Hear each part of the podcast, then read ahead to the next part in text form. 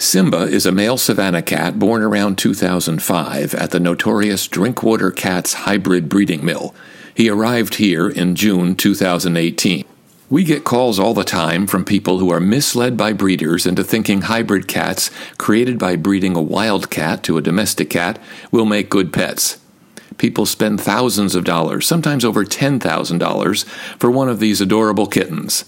It may work for a while while they're kittens, but then when they become sexually mature, we get a call from the owner saying the cat is spraying urine all over the house, regardless of which sex or how soon they were fixed, and being aggressive to the people and pets in the family. Simba's case was rather unique, though, in that his owner tried for 13 years before calling us. We rarely accept hybrids because there are so many of them that if we did, they would fill our cages, and we would have no room for the wildcats that are our mission.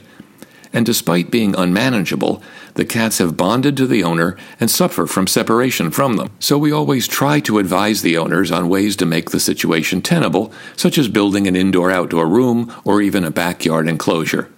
But Simba lived in a New York apartment, so that wasn't an option, and his owner was moving somewhere Simba couldn't go. The owner said she will come visit him but other past owners have said that and never come.